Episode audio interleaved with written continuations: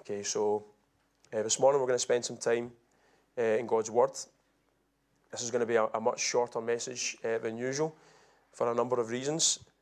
Um, what we're going to do is, is look at a passage which wouldn't necessarily be regarded as a traditional uh, Christmas passage. Um, we're going to focus on John chapter 11 and verses 1 through to 44. Um, I feel God has led me to, to look at this passage. I don't necessarily know why He's led me to do this, but I feel it's an important passage for us to think about on Christmas Day. So we'll see how God takes this time uh, and uses this time. So I'm going to read uh, John chapter 11, verses 1 through to 44. I'm reading from the CSB, Christian Standard Bible, and the words are going to be up on the screen. I'm just going to take a wee drink. Just this cough. So, John 11, starting in verse 1. John writes Now a man was sick, Lazarus from Bethany, the village of Mary and her sister Martha. Mary was the one who anointed the Lord with perfume and wiped his feet with her hair. And it was her brother Lazarus who was sick. So the sisters sent a message to him Lord, the one you love is sick. When Jesus heard it, he said, This sickness will not end in death, but it is for the glory of God, so that the Son of God may be glorified through it. Now Jesus loved Martha, her sister, and Lazarus. So when he heard that he was sick, he stayed two more days in the place where he was. Then after that, he said to the disciples, Let's go to Judea again. Rabbi, the disciples told him, Just now the Jews tried to stone you, and you're going there again? Aren't there 12 hours in a day? Jesus answered. If anyone walks during the day, he doesn't stumble because he sees the light of this world. But if anyone walks during the night, he does stumble because the light is not in him. He said this, and then he told them, Our friend Lazarus has fallen asleep, but I'm on my way to wake him up. Then the disciples said to him, Lord, if he has fallen asleep, he will get well. Jesus, however, was speaking about his death, but they thought he was speaking about natural sleep. So Jesus then told them plainly, Lazarus has died. I'm glad for you that I wasn't there, so that you may believe, but let's go to him. Then Thomas, called twin, said to his fellow disciples, Let's go too, so that we may die with him. When Jesus arrived, he found that Lazarus had already been in the tomb four days. Bethany was near Jerusalem, less than two miles away. Many of the Jews had come to Martha and Mary to comfort them about their brother. As soon as Martha heard that Jesus was coming, she went to meet him, but Mary remained seated in the house. Then, May, then Martha said to Jesus, Lord, if you had been here, my brother wouldn't have died. Yet even now I know that whatever you ask from God, God will give you. Your brother will rise again, Jesus told her. Martha said to him, I know that he will rise again in the resurrection of the last day. Jesus said to her, I am the resurrection and the life. The one who believes in me, even if he dies, will live. Everyone who lives and believes in me will never die. Do you believe this? Yes, Lord, she told him. I believe you are the Messiah, the Son of God, who comes into the world. Having said this, she went back and called her sister Mary, saying in private, The teacher is here and, and is calling for you. As soon as Mary heard this, she got up quickly and went to him. Jesus had not yet come into the village, but was still in the place where Martha had met him. The Jews who were with her in the house, consoling her, saw that Mary got up quickly and went out. They followed her, supposing that she was going to the tomb to cry there. As soon as Mary came to where Jesus was and saw him, she fell at his feet and told him, Lord, if you had been here, my brother wouldn't have died. When Jesus saw her crying, and the Jews who had come with her crying, he was deeply moved in his spirit and troubled. Where have you put him? he asked. Lord, they told him, Come and see. Jesus wept. So the Jews said, See how he loved him. But some of them said, Couldn't he who opened the blind man's eyes also have kept this man from dying? Then Jesus, deeply moved again, came to the tomb. It was a cave, and a stone was lying against it. Remove the stone, Jesus said. Martha, the dead man's sister, told him, Lord, there is already a stench because he has been dead four days. Jesus said to her, Didn't I tell you that if you believed, you would see the glory of God? So they removed the stone. Then Jesus raised his eyes and said, Father, I thank you that you heard me. I know that you always hear me, But because of the crowd standing here, I said this, so that they may believe you sent me. After he said this, he shouted with a loud voice, Lazarus, come out. The dead man came out, bound hand and foot with linen strips, and with his face wrapped in a cloth. Jesus said to them, Unwrap him and let him go. Amen. There's so much we could look at from this passage. You could even make the case that this passage could, in and of itself, be a sermon series. So we could do like three or four weeks thinking about all that took place within these verses.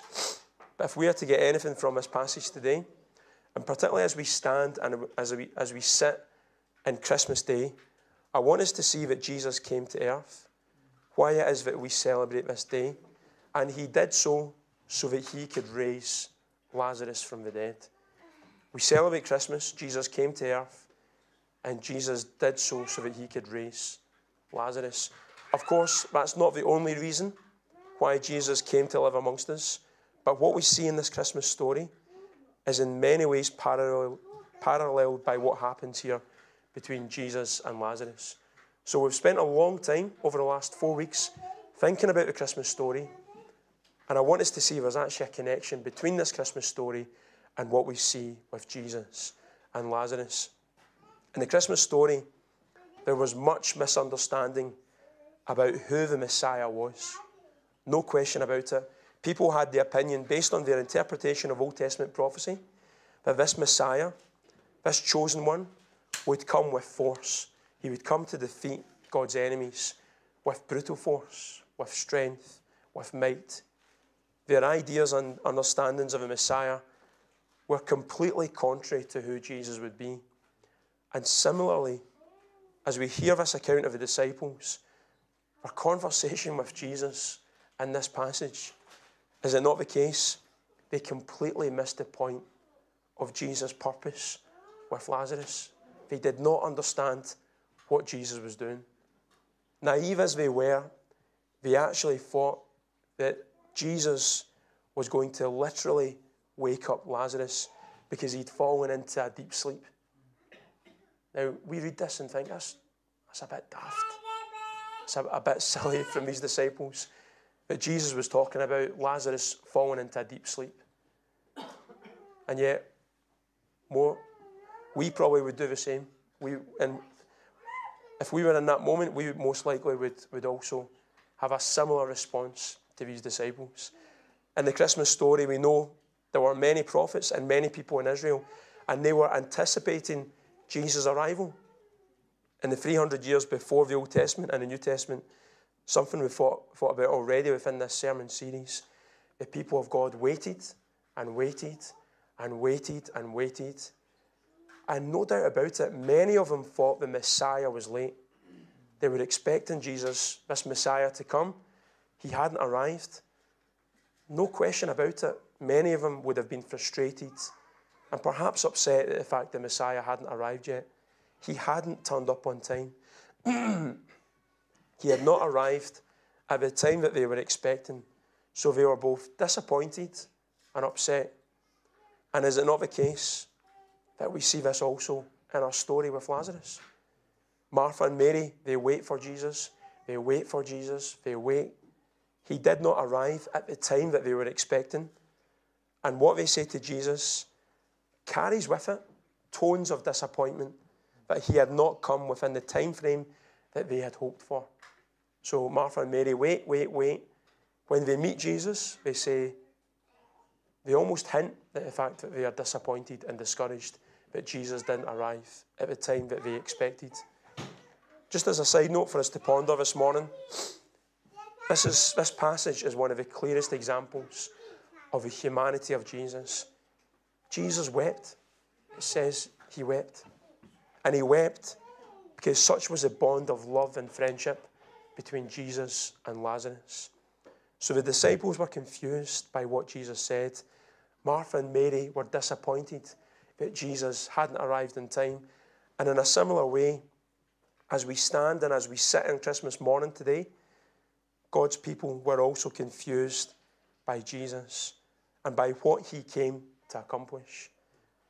Similarly, God's people were disappointed that he did not arrive in time, uh, that they had hoped he would arrive at a particular time, and he did not meet that particular expectation. All of which leaves us with the final part of this passage. Jesus comes to the tomb where Lazarus lay. His dead body had been rotting in there for days. And with the word of God, Jesus himself says, Lazarus, come out. Lazarus, come out. The word of God transforms the physical state of Lazarus. And we read in verse 44 the dead man came out bound hand and foot with linen strips and with his face wrapped in a cloth. Jesus said to them, Unwrap him and let him go. So, the question I want to close with this morning, in light of this connection between this passage and the Christmas story, who is Lazarus? We've understood who the disciples were, we've understood who Mary and Martha were in light of this bigger Christmas story. But who's Lazarus in this story? The answer to that question is much broader and bigger than we think. The truth is that Lazarus is you and Lazarus is me. Each of us were dead in our trespasses. And when Jesus called us to come out of our tomb in a moment, we went from death to life. If we love Jesus today, that's a picture of our lives. As Jesus came to the tomb and said to Lazarus, Lazarus, come out. He also comes to our spiritual tomb and he calls us to come out so that we move from death to life. So the Christmas story, therefore, is the beginning of our own Lazarus moment. Christmas is a moment that Jesus came to our tomb, dead in our sins, called by God, and now alive in Christ. So praise God that we can actively and intentionally rejoice at this amazing gift of Jesus this Christmas. And I just want to leave you with the same challenge that I gave the children. Let today be one of your greatest acts of worship to Jesus. What an amazing privilege and joy we have to celebrate, to party together because of Christ. We have an amazing opportunity today to rejoice in Christ. We should be some of the most, we should be the most joy filled people on planet Earth because of all that Jesus has done for us. So let it be so this Christmas. Do you want to receive that kind of joy? As we thought about yesterday with the wise men, the wise men were overwhelmed with joy. May we experience that as well. Um, my prayer for you today is that you experience God afresh in your life and your whole focus is reoriented around the person and work of Christ above and beyond anything that this world has to offer. So, as we close, let me just share. My voice is like falling apart here, sorry guys. Let me just share these words uh, from John Piper that tie in with all that we've looked at uh, this morning. And you might have heard this quote before. I have shared it in previous Advents, but I'm always impacted by what Piper says as he thinks about Christmas and not just what we celebrate, but why we celebrate it. Um, it's not up on the screen, but let me just share this with you. So Piper says this My counsel is to give all your efforts to making your children and to making yourself as happy as they can possibly be with every kind of surprise that is rooted in the true meaning of Christmas. Let your decorations point to Jesus. Let your food point to Jesus. Let your games point to Jesus. Let your singing point to Jesus. Out rejoice the world. Out give the world. Out decorate the world. That's a challenge for us. We have a lot of folk in our neighbourhood who've got a lot of lights up, so I feel the pressure there for next year. Let it all point to Jesus. If being Jesus focused is a killjoy for your Christmas, you don't know him well enough. This is what Piper says. So let this be our testimony today. Let this be our testimony in all the Christmases that God gives us beyond this one. This morning on Christmas Day, uh, we also come to this table uh, without question. We come to this table recognizing that Christmas points to the cross. Amen. His death on the cross for you and for me was made possible because he chose to live amongst us. It was on the night in which he was betrayed that Jesus took the bread and he broke it and he said, This is my body which is for you. And in the same way, he took the cup and he said, This cup is a new covenant in my blood. As often as you drink this, do so in remembrance of me. For we take this bread, we drink this cup, and we proclaim the Lord's death until he returns. So we are celebrating Christmas today, but let it be an arrow towards this table and towards the fact that Jesus lived, that Jesus also died to give his life. Let's pray together as we respond with a couple of songs. And as we come to the table, if we love the Lord today, we invite you to come to this table and take this bread and drink this cup. So, Father, we, we come before you with reverence and awe. We pray that, that we would understand this amazing truth that, that you called us to come out of our own spiritual tomb, that we were dead in our trespasses, and you granted us new life. Help us to, to understand that. If we haven't yet experienced that, I pray that we would come to that place today, that today would be the moment where we put our faith and trust in you.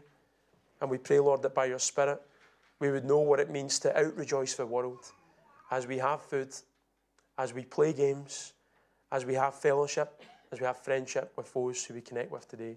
Would you bless us? Would you be with us? In Jesus' name, amen.